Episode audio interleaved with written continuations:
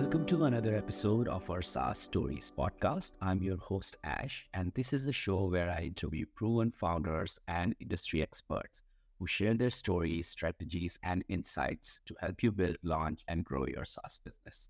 In this episode, I talk to Steve, an experienced leader who is driving the force behind Swazz. With a diverse background in technology, Steve's journey has taken him through various roles, from writing code as a developer to global trotting as a solution architect. However, it was during his tenure at PayPal where he managed product marketing for 20 alternative payment methods. That's the seed of Swazz, or Swan. Having witnessed firsthand the intricacies of global payment systems and their impact on people's lives, Steve was inspired to create a solution that addresses the everyday challenges faced by individuals and businesses.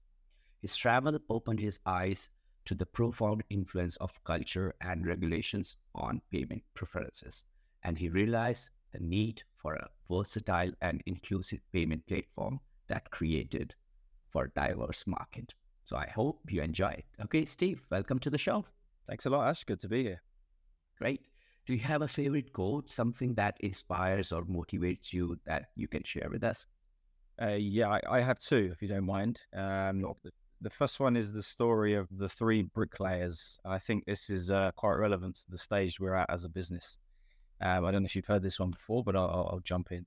So uh, a man's uh, walking along the street and he sees three three bricklayers building a house. So he goes up to the to the first one, and he says, uh, "What are you What are you doing? What are you What are you building?" And the first one says, "I'm I'm building a wall." It's obvious.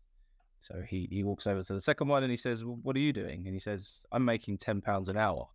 He says, All right, great. And he walks up to the third one and he says, And what are you doing? And he says, I'm building the world's greatest cathedral.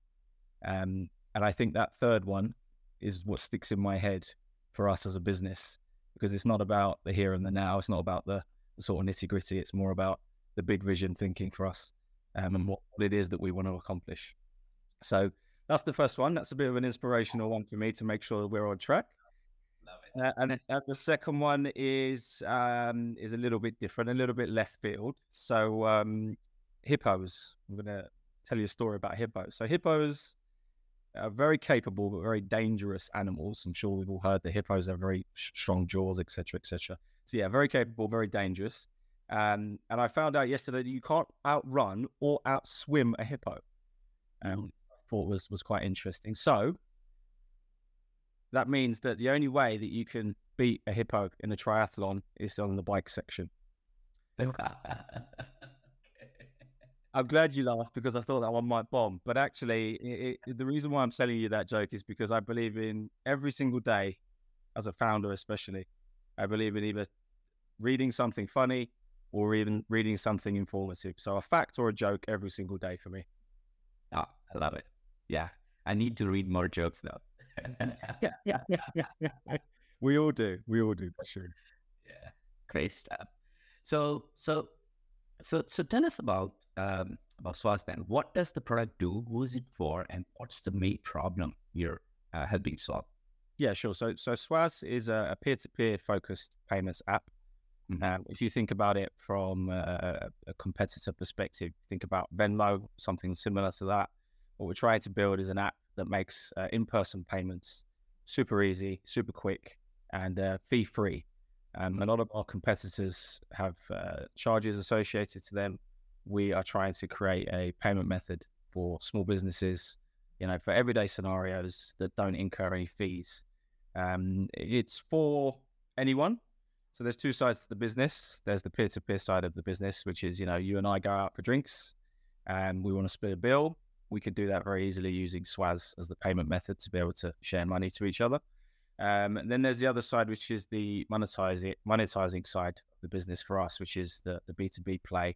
We are focusing on SMEs, and again, based on my experience of seeing payment methods globally, um, there's a real need to rival cards and to provide a payment solution that is fee free, very cheap, and gives merchants their money straight into their bank account you're a small merchant like an ice cream man or you know a kebab shop owner or a barber, cash flow is paramount for you, and mm-hmm. and you are held to a lot of the time you're held to the fees and the fee structures of the card payment uh, rails, which are going up year on year.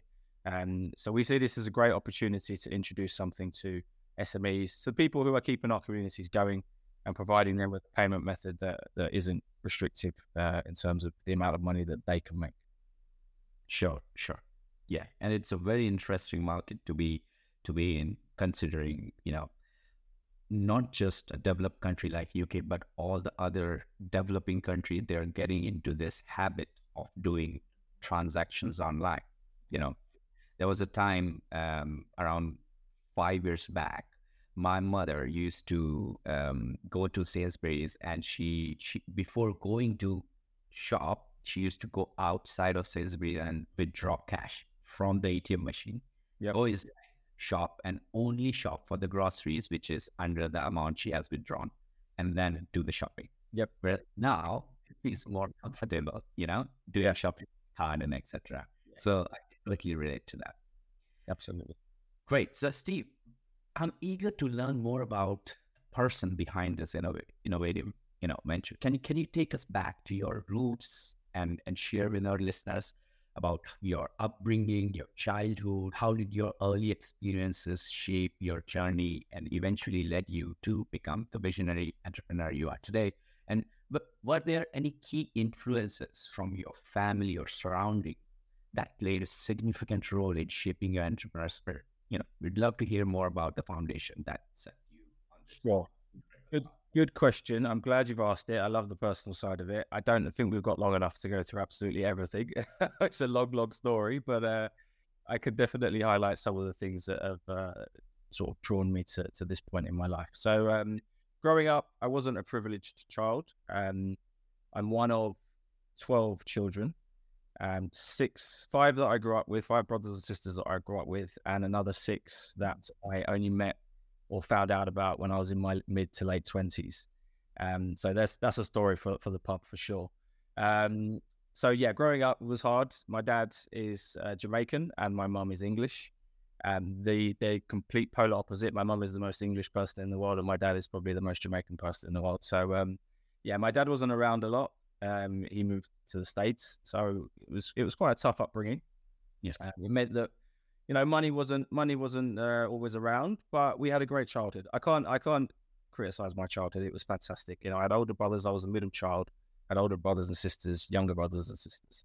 And as a person, I think that actually helped to shape me. The, the the difficulty of growing up actually really helped to shape me. It gave me some some grit and some determination and, and and also gave me a bit of freedom, if that makes sense. I wasn't being I didn't lead a very disciplined childhood.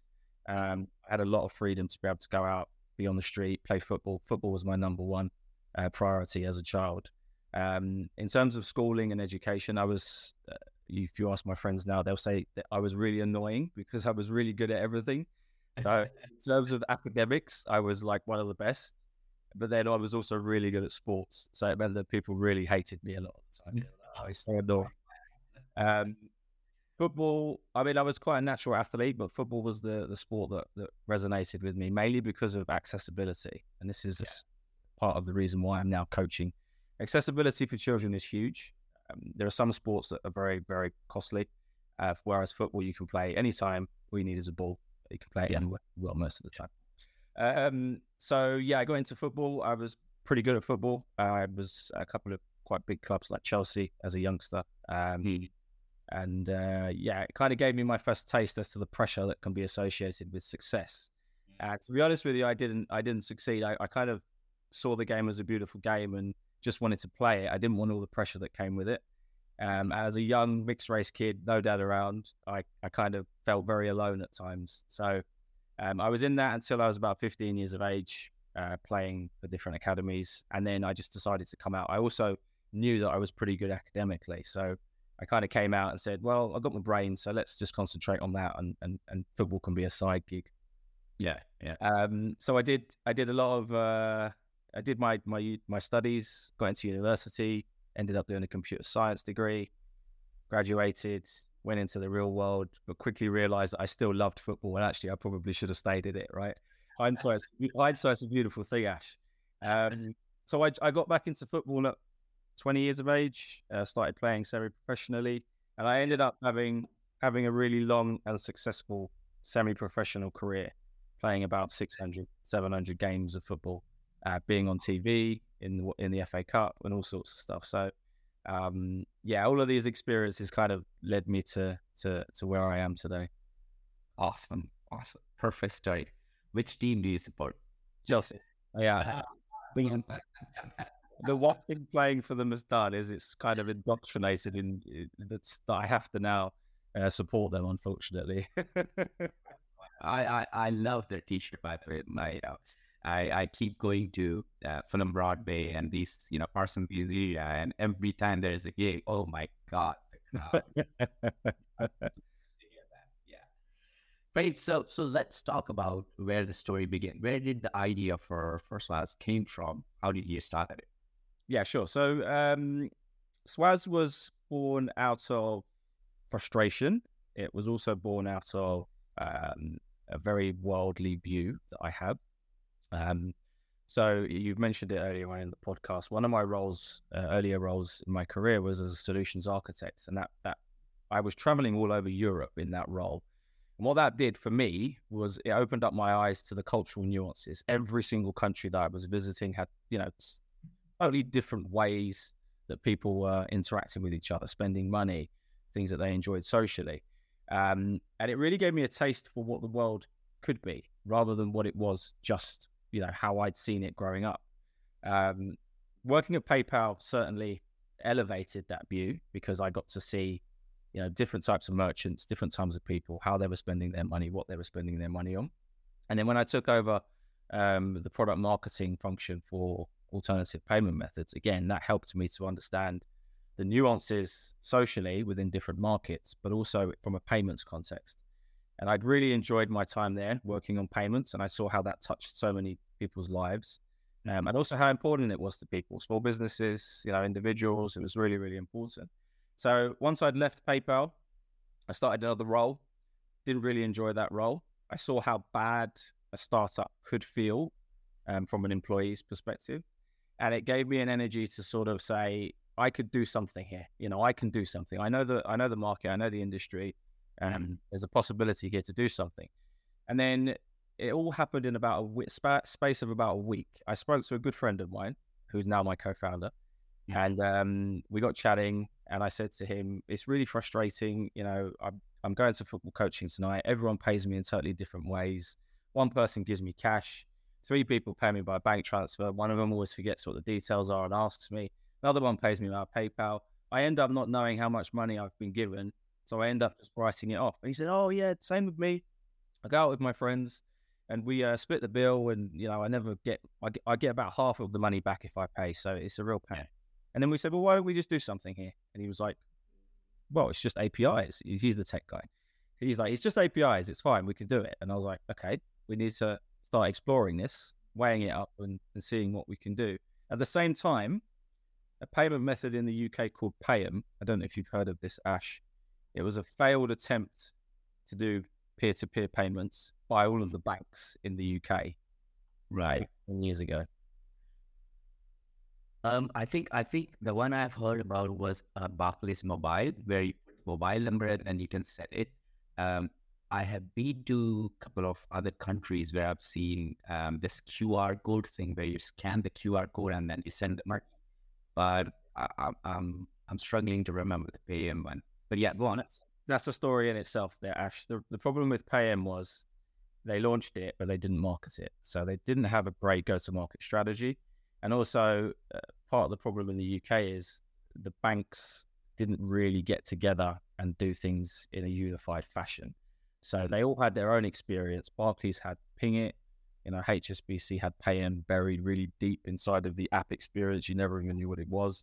And it was just this disparate experience for customers, which meant unless you were quite savvy to what it was or did your own research on it, it never really became as big as it potentially could have been.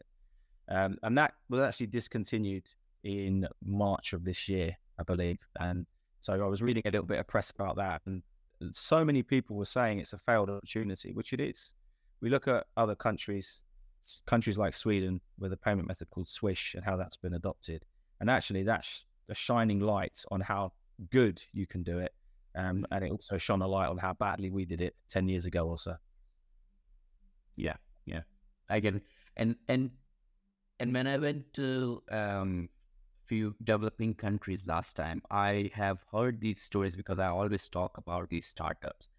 There are unicorns built around this particular space, and and they're making so much money, and they, they're able to not charge their users to receive money, even for business users, because they make money out of lending the same money which they they provide for for the people who are receiving it. It's, it's like oh my God, that is so much good use of data you can utilize it for. So that's amazing. Awesome. So when you had that epiphany, did you look into the market other than Paym? Were there other products? What was going on at, at that time? And what did you see from your research that encouraged you to move ahead? Yeah, sure. So, I mean, being in the industry gives us a little bit of an advantage. We have, you know, like I said, I have in, industry knowledge from globally on diff- different markets. Um, but in terms of the UK landscape, it became very clear that there wasn't a standout player at that moment in time. There were others doing something similar, and those examples were Monzo, Revolut, PayPal. They're the three most popular um, payment apps in the UK um, for sending money peer to peer. But they all come with their downsides. So, you know, Monzo and Revolut, fantastic they've done a brilliant job in terms of building those those platforms out. But during uh, our research and when we were actually speaking to people, they are known as a peer-to-peer payment method. They're known as uh, a neobank, or they offer, they offer crypto, or they offer uh, foreign you know foreign currency, or when you're going abroad, transferring money. It, it, it's a very diverse solution that they've built, which is great. But there was no clear peer-to-peer payment method. PayPal started out with that proposition. But the problem with PayPal is if I send money to you, it gets held in PayPal. So you mm. create an account, it doesn't go straight into your bank account, it goes into your PayPal account, it's your balance. You then have to withdraw it out. And so again, it wasn't giving people the money immediately. And that was one of the things that we wanted to overcome. If you look around the world globally at the payment methods that are the most successful, they're the ones that solve the problem of sending money quickly to people. So Cash App, Cash App in the US, like I said, Swish in Sweden. You've got ones like Bizum. I urge you to have a read of Bizum in Spain. Massive adoption, super quick. Uh, you know, on a very, very simple premise. Mm. Send money to people and let them get it directly into their account very, very quickly without charging them. Mm. Um, and we wanted it to do exactly the same. Um, the opportunity is there. Competitive landscape. Obviously, there are big players, and if they started doing something similar, um, you know that might be might be a bit of an issue for us, but we still think that the opportunity is there for a direct peer-to-peer payment method that is solely focused on giving people money um, in everyday scenarios. Trust me, the big players can't release things fast. I know, I know. I'm... yeah, that's the advantage of being a startup. Is exactly. You know, if you're in fintech, uh, especially in the transaction space.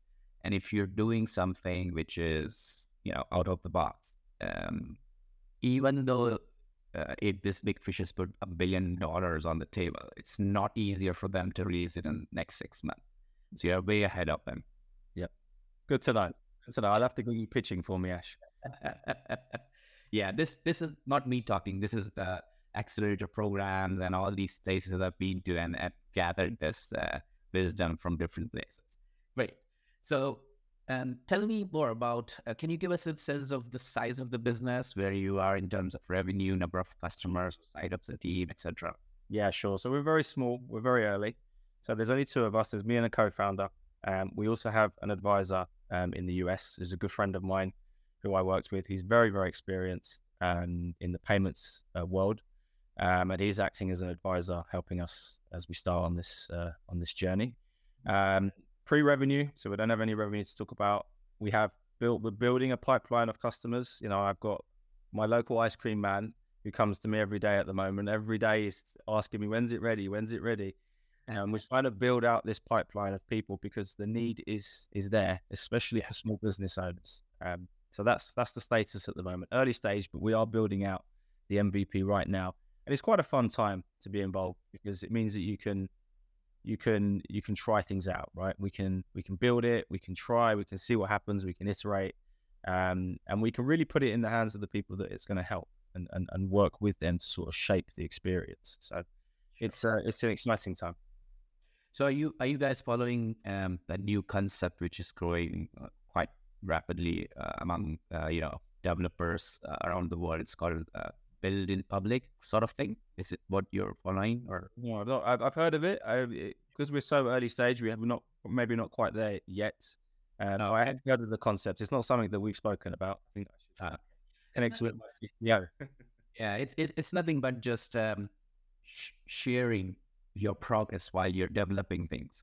You know, and people just pitch in if you're doing something wrong or right. You know, they just tell you things more about it but you keep your source code open so that you know everybody can help you out if they want to. Interesting. Okay. Right. Uh, yeah. Go. On. Uh, so that's good. That's good. Um, so being a solution architect, I know that your brain must be always thinking about multiple things around the solution, not just about the APIs, not just about the security, not just about the data protection, all these things how do you manage all these thoughts going into your brain? What is the strategy you're using in order to solutionize this this solution um, and you know potentially get out the MVP? Is it something um, you're using from your previous experiences, or this is something you created all new from the solution architecture perspective?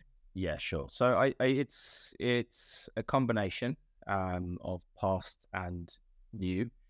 Uh, obviously, I want to leverage my skill set. Right, my skill set was traveling, talking to people, understanding what the problem that they had, and trying to find solutions within a given um, set of products to be able to fit that. That still applies. Um, however, I like the nimbleness and the scrappiness involved in doing something new. And I like the fact that it is stuff that I'm learning. I'm someone who believes that we're always learning. We don't just get to a point where we just stop learning. Mm. Um, so I, I enjoy that there's both sides. I can use my experience, but I can also learn new stuff. And I think one of the key things for me, even in solutions architecture, although it can be very highly technical, um, the key thing from my experience has always been it's always about people. You know, you're selling something to people. You're trying to solve a problem for mm. people. Mm. So I spend a lot of my time trying to understand what the issue is. And that can be related to anything. It can be that the customer, yeah, the end customer has a particular problem with with the experience on the app. It can be that a small business owner has a problem with the fees, like I said earlier on, surrounding cards. Um, but it can be other things as well. There's a myriad of different issues that people can be facing even down to things like regulatory, right? What's where's the regulation come from? Why does this regulation exist? Oh well, yeah. ten years ago, someone did this, blah blah blah blah blah. Okay, so you have a little bit of sensitivity from a regulatory point of view because of this that had happened in the past. And I think having this view of people and motivations and being able to leverage history, you know, what's happened in the past and, and maybe be able to push the boundaries a little bit because of that understanding I think that helps you to break new ground. Um, I, I speak to a lot of people who are they're not they're not necessarily pessimistic, but they get very bound to the past. They get very bound to how things have been done. So you know, oh, the regulators have done this, or you know, oh, we can't do that in this country. Or why would someone use a peer-to-peer payment method? I can just use my bank transfer. Oh, I can just log in and type in details. If we always have that way of thinking, nothing would ever move forwards. Mm. I think it's really understanding. It's really, really important to understand what was in the past, but to not be afraid or restricted by it. To always use that as a framework to build on for the future. Now we've built societies as these blocks, these building blocks, and I just see Swazz and our, our mission as another building block, and trying to achieve success going forwards. Yeah, yeah. I would definitely recommend you, Steve, to book a ticket to India at some point go there for 15 days and walk on streets. You will not find even a single hawker or a single shopkeeper without this QR code state on their businesses. Yep. I was so amazed to see that for a country where we, I think the conversion conversion rate right now is around hundred to one for pound for that currency. Yeah. And will you when you do see the number of transactions, I was I was walking on the street and I, I asked the hawker and he's like, Sir, I charge 10p for this product, converting into pounds. Yeah. And we do more than 3,000 transactions in a day. Yep. And I don't get charged for any transaction. And I was amazed. Exactly. How much infrastructure you need for 3,000 transactions a day, right? Exactly. Yeah. But that's still making money. Absolutely. And that that's the beauty of it. And the thing is, if you think about that from a from a societal perspective, that person being able to use that payment method is so solving, you know, a societal issue. It's it's they want to sell into people, help people out for cheap. And I'm sure they do pay in some way, you know, there's probably some cost associated somewhere along the line. But from their perspective, from an experience perspective, they're able to help people every single day that are walking past that need something in moment.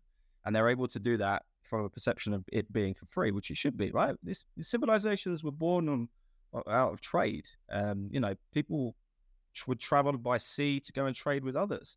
There weren't fees associated to, to every single transaction. So this model, I know it's been around for a very, very long time, but it's from my perspective, it's ripe for, for disruption. It, you know, especially when you see countries like India, you know, with QR codes. Sweden's the same, QR codes on the side of pe- people's vans. These are the lifeblood of our community. You know, when I go out, I walk down the street, I want to buy something.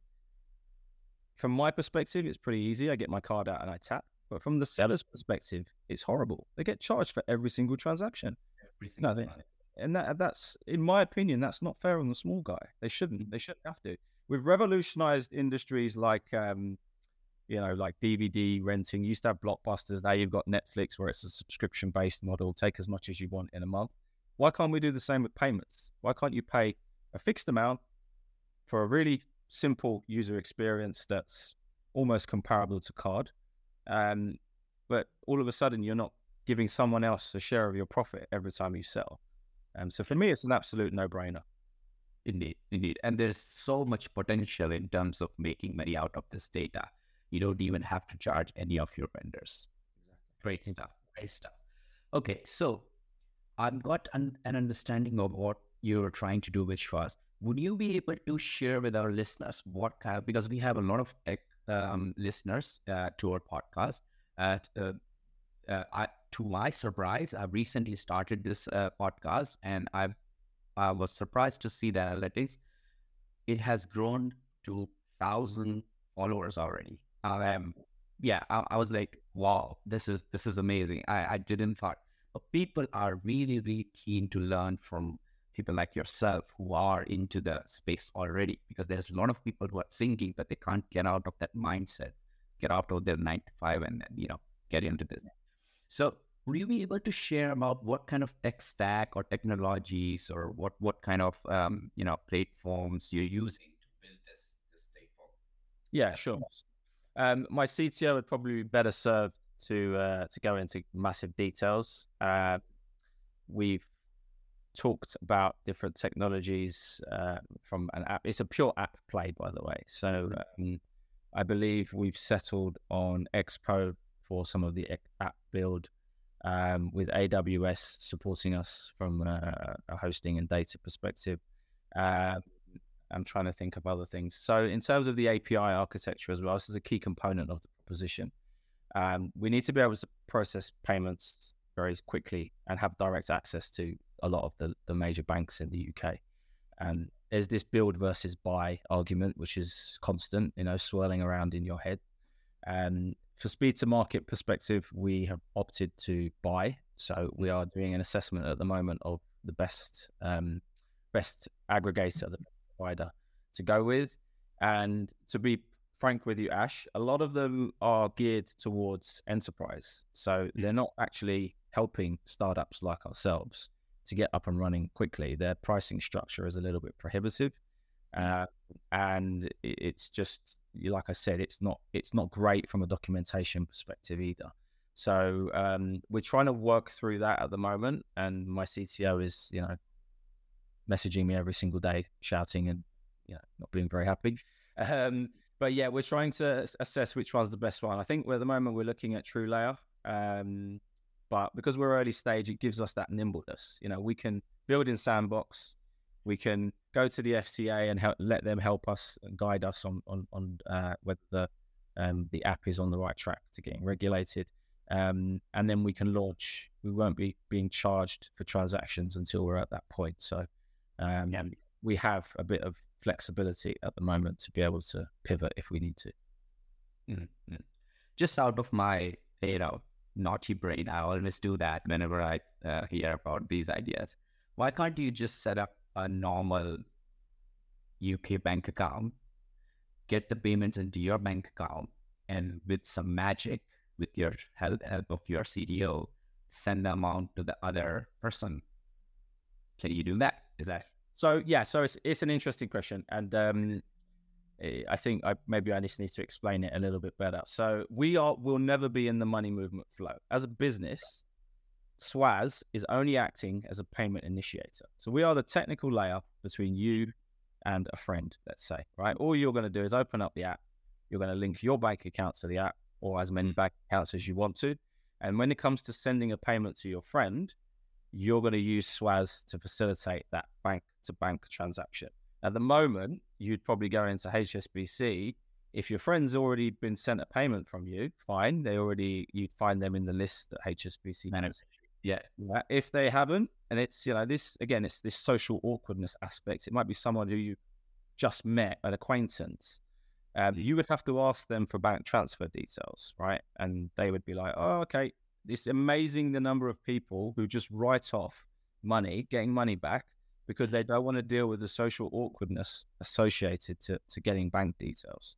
Yeah. Um, so back to the original point, we are not in the money movement flow. So from a technical perspective, when we get money from our clients or the small businesses, that will be slightly different to the movement of money. So we'll be getting money back from them in a slightly different in a slightly different way, which I won't go into too many details. Um, so it what was the original question that you asked? I've kind of waffled a little bit there. I, I, was just thinking that why do you need this mid middle tier? Oh, that's it. Wider, yeah. Yeah, yeah. So the technology, the underlying technology, the API providers will help us to be able to support all the end customers. So it, it's really important that we have coverage for all of the UK banks. Right, we have mm-hmm. the top eleven banks, which I think account for like ninety six percent of customers in the UK or something like that. It's really important that we have coverage for all of those. So that means if you come and sign up to our app and you're with HSBC, like I said, we need to be able to process a transaction via HSBC to whoever it is that you're sending money to. Monzo and whatever. Yeah. Exactly. Now, if we're building it ourselves and we're not using a, a TrueLayer or a Yapily or a, a third party API that has all of those bank connections, we'd have to build every single connection into every single bank ourselves. And that. Significantly slow down our speed to market. Now, that's yeah. not to say that we don't want to end up there, but it's just saying that right now, in terms of speed to market, in terms, in terms of us going through the proper product launch process that we want to go through, um, it's yeah. important that we have that flexibility and that nimbleness to be able to uh, to, to trial things. Sure, sure. Got it now. Got it. Yes, sure. Okay. Yeah, I sometimes speak uh, talk about these uh, questions because come out of my brain. no, that's what it's all about. Very good. Great stuff. Okay, so let's let's um, talk a little bit more about you and the business. So, so would you be able to share a moment when you were faced with a tough decision, which yeah you have mentioned a couple of times in in the, in the talks previously that you had this where you had to make a decision. Again, you're uh, trying to figure out which layer you want to go, etc. That has an immense impact on your trajectory, or maybe in future it will have an immense impact. What is how did you navigate through it? What is the strategy you used to navigate through it? The reason i'm asking this question a lot of founders get confused when they face these kind of challenging situations and they don't actually know how to navigate through it. Sure. Okay so i've got a really good example. We've already pivoted once as a business and mm-hmm. i think i mentioned earlier on this started out as a pure peer-to-peer payment method so the scenario was you and I need to send some money to each other. how can we do that right now, today, very easily, using bank transfer as the way to do it? It very it became very apparent that people in the UK would not pay for such a service at this moment in time because they don't see it as a big enough problem to warrant them paying a fee. And we surveyed between 50 and 100 people um, and we asked the questions and we really tried to understand if there was monetization attached to peer to peer payments in the UK. And I kind of knew the answer already because it's not monetized anywhere in the world, to be honest with you. Um, but we needed to prove that assumption. And so when we got that information back, we straight away had to pivot and figure out a strong monetization strategy, even at this early stage, that resonated with um, with investors because we need investment. We're looking to try and raise funds. Um, and so we had to start exploring monetization options. It just wasn't feasible to charge people to send money to each other, and that's not what I wanted anyway. I was I was only doing that to try and um, appease investors and get a bit more of a, a cash injection, to be honest with you. Um, so we then pivoted, and we pivoted, and we looked at small businesses, and we said, who are the user group that need this the most? Who are the user group that have the biggest problem? You and I sending money to each other, it's a problem. Don't get me wrong, there's awkwardness around it, there's convenience around it, but that's not strong enough of a pull for you to start paying. We don't do it regularly. Exactly. And and and British people culturally, we're just used to what we're used to. We, we you know, we, we don't go seeking new new things. Culture and again, this is where I'm talking about the cultural nuances. a, a society like Sweden, they can, you know, they're very quick at adopting new things. You know, they can roll it out super quickly, get everyone on board, and you know, people will go, "Oh, what's this?" And they're very, very open minded to it. We're a little bit different in the UK, and we we kind of realised that. So we looked at small businesses, and then we went through um, looking at the different profiles of small business owners, and we went from very, very small business owners, you know, entrepreneurs. It kind of started with me looking into the market in general and it was astounding. I didn't realize that 99% of private sector businesses in the UK can be classed as small businesses. That's between zero and 49 employees. And actually, 75% of them are just one person. So we're a highly, highly, highly entrepreneurial society. And yeah. that suddenly light bulb moment for me was that's the opportunity right there. There are millions and millions of people out there who are doing peer to peer payments at the moment, and it's their lifeblood. It's their main mode of income. So actually, if we can solve a problem for them, that's where our monetization is. And the problem for them in a lot of cases was they don't want to accept card payments. You know, if I'm going out and I'm doing landscape gardening, mm. I will reluctantly accept a card payment from my, my customer because I know there's going to be a fee associated. Yeah. And, and we kept hearing this over and over and over again. And once that idea we validated that initial idea. It was then about getting ourselves out on the street and really understanding what the impact was for people. I mm. spent a lot of my time over the summer um, going to football tournaments with my kids. And I, I'm sorry, you know, if my son's ever listening to this in the future, I missed a few games because of what I was doing was going and talking to all the all the stalls and asking them how much they're paying in fees, yeah. and asking them why they're not accepting uh, accepting cards or why they're not accepting cash, and to really try and understand what the motivations for um, for these small business owners was. And what came back was that a, a, small business on the other end, on the other end of the scale in terms of processing volume, like a kebab shop, like an ice cream man, if mm. if they process cards in a month like July or June, they can end up doing between 100 and 150 pounds a month transaction fees alone. Mm. And actually, for them, that became the that was like the epiphany for us. You know, th- this is the area where a solution is needed. Um, we talked about it from a business perspective. You know, I've talked about it with my co-founder. He trusts me on the business and the solutioning side. I trust him on the tech side. So we talk about it. We iterated over it, and we really started to believe that that was the best approach. The challenge there, of course, is is going to be um, making a, a um, an experience that's similar to card. But we're up for that challenge. You know, we we think we can do it, and we're gonna we're gonna try and build that out. Indeed, indeed. And when, when you when you were asking this question, did you do some background uh, checks with these companies who provide these card machines? How much how much they usually charge? Yeah, vendors. Yeah. So we looked, we did assessment of the the market. You know, you've got um, card providers um, or terminal providers such as SumUp and Dojo, and there's different ranges of these companies. You've got the newer entrants, you know, the SumUps and the Dojos, and then you've got the World Worldpays, you know, the quite enterprise uh, led um, versions, and they can range in fees. So you're you're usually paying between 1.5 percent and 3.5 percent per transaction. Some of them will also charge you a fixed component, so they might do 1.5% plus 20p per transaction. Um, and then some of them will charge you for the terminal. Nearly all of them will charge you for the terminal, right? It, there's a maybe a one-off fee per year, 100 quid to get a few terminals. Yep. Or there's sometimes a, a fee associated to having a terminal every single month. There's also a service charge. There's also a charge for refunds. So it became very apparent very quickly that the industry was was there, right? The industry is there to disrupt. People are making a lot of money, and it is pretty lucrative. But there's an opportunity there to go in and to try and offer something totally different.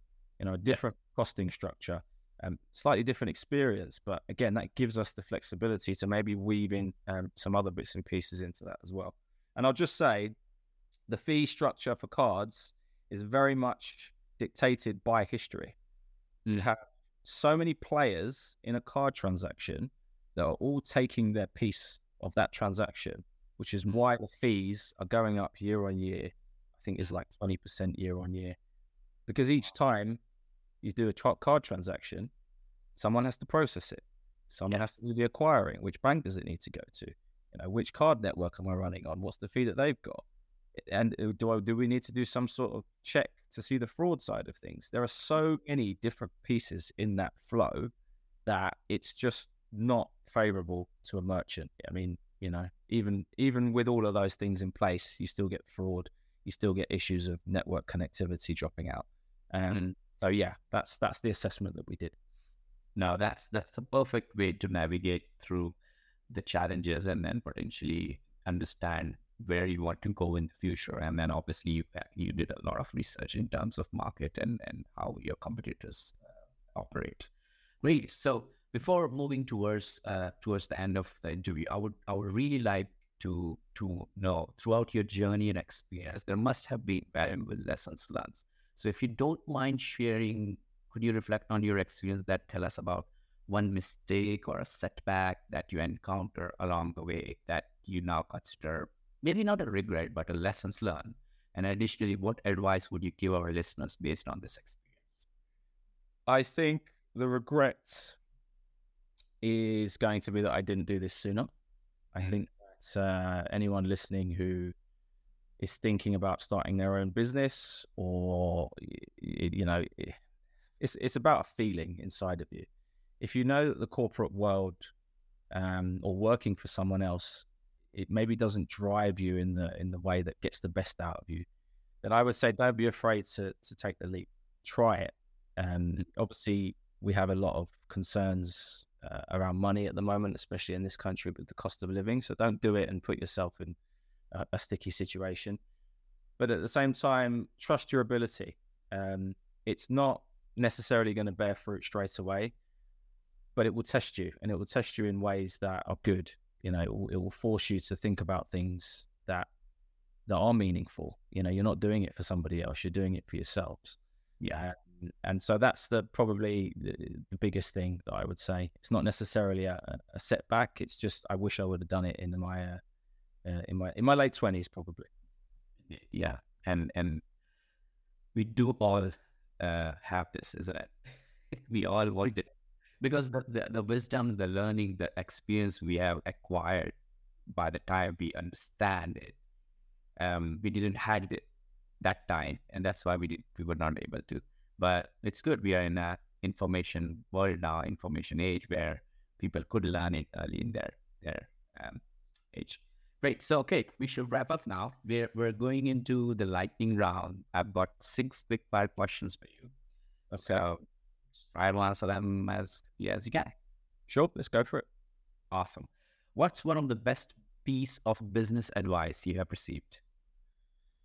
Uh, people sell to people. Mm. Definitely the best piece of business. Uh, try not to look at things just as a product or you're selling a product. Try and look at it as you're selling a solution to a problem to a person. Um, yeah, definitely. Awesome. What book would you recommend to our audience and why? What What was the question again? Sorry, Ash. What book would you recommend? Um. Oh. How to Win Friends and Influence People by Dale Carnegie. Ah, I've seen it lots of time at airports. yes, really, I would rec- highly. Re- it was written back in the 1920s or 30s, around that time, I believe. And I'm very strong on people. I think that people don't change necessarily. Um, technology might change and enable us, but I think people have stayed the same. And that book has stood the test of time fantastically. If you read that now, the strategies that were talked about 100 years ago still ring true today and are actually probably not talked about as much as they should be. So I would say pick that up, read it. I read it at least twice a year. Um, and every time I'm like, yeah, what a book. It's fantastic. Perfect. What one attribute or characteristic in your mind of a successful founder? Ooh, okay. That's a good question. Um, uh, it's a little bit cliche, but it's grit. I think that you, like I said, my my background, I haven't come from money, um, but I have this uh, this grit that I don't think I could, that can be matched. Um, I wouldn't have gotten this far without it, and I think you just you need to believe in yourself, and you need to make sure that you have that stubbornness at the right time and in the right quantity. Don't don't get me wrong. I'm not I'm not afraid to take advice. You know that's that's part of learning but you also have to know when to double down on your beliefs and and and really push through and persevere. Sure, sure. What's your favorite personal productivity tool or habit? Uh oh, habits, habits, habits, habit is a good one. Productivity tool. Um, I would say habit more so than a productivity tool. My my habit is to go to the gym. Mm. Um, and I do that for a couple of reasons. One, to keep my body in shape, but two, as a bit of re- a release from the stresses of being a startup founder. I think that um, it's my time to go and to um, connect my mind and my body, but also to be able to listen to a podcast, to listen to music, and to get inspired. I see that as the reset. You know, the times when I go, it's so many things swirling around in my head that going to the gym gives me that reset and it says to me, right, when I get back, I can concentrate on this, this, and this, or just one thing. Um, and it really acts as as a really positive uh, driver for for me to get stuff done. Mm. Awesome. What's a new or crazy business idea you would love to pursue if you had the time?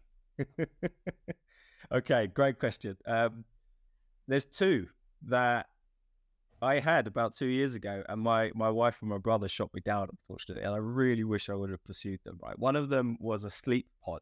I was traveling a lot, doing solutions architecture all over Europe, and um, I was getting tired very frequently. And I thought, why don't they just have a sleep pod in an airport where you can just get a nap for thirty minutes or an hour? Surely there's a solution there, right? It's the prime location. You've got the footfall. You've got people coming in. They're locked into that airport environment it would be a great business idea. Like I said, unfortunately, I, I was shot down. I didn't have the money anyway. Um, but that would be one idea. And then the other one, just before COVID, I sat at this very table and I said, I want to, I was going in and out of London a lot, on the underground. And I said, I want to create a mask, a face mask, where you can plug in uh, different capsules that smell however you want them to smell. And you can breathe you know your own air, create your own environment, and and and make it much more hygienic to travel on the train. And I don't know how I would have done it, but I thought that that was a good idea. And lo and behold, COVID hit, and masks became uh, uh, crazy in terms of selling. So I probably would have made a killing if I'd have done that one. You would have been the multi-millionaire. By, yeah. By... yeah, exactly. All right, great stuff. And last but not least, what's an interesting or fun fact about you that most people don't know? Oh, an interesting or fun fact about me. Um, So I would say, um, yeah, I would say probably has to be football related. So, like I said earlier on, I've played about six or seven hundred games semi-professionally. I played for a, lot, a, few professional clubs in different capacities, um, and I was pretty good at football. And if you want to talk about football, we can talk about football all day long. I'm definitely a student of the game. Um, I coach now. I have a great uh, under 13s team, um, and yeah, it's probably a, a, a good fact to learn about me.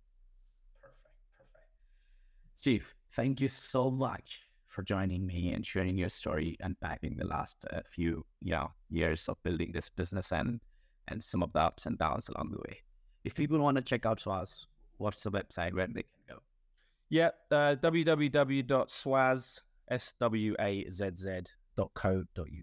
You can go there, or you can find me on LinkedIn, Steve Dash Suds, um, and you can connect with me on there. I'm happy to connect with people um, and chat through the proposition. The other thing I'll mention is we are raising funds at the moment to build out the platform.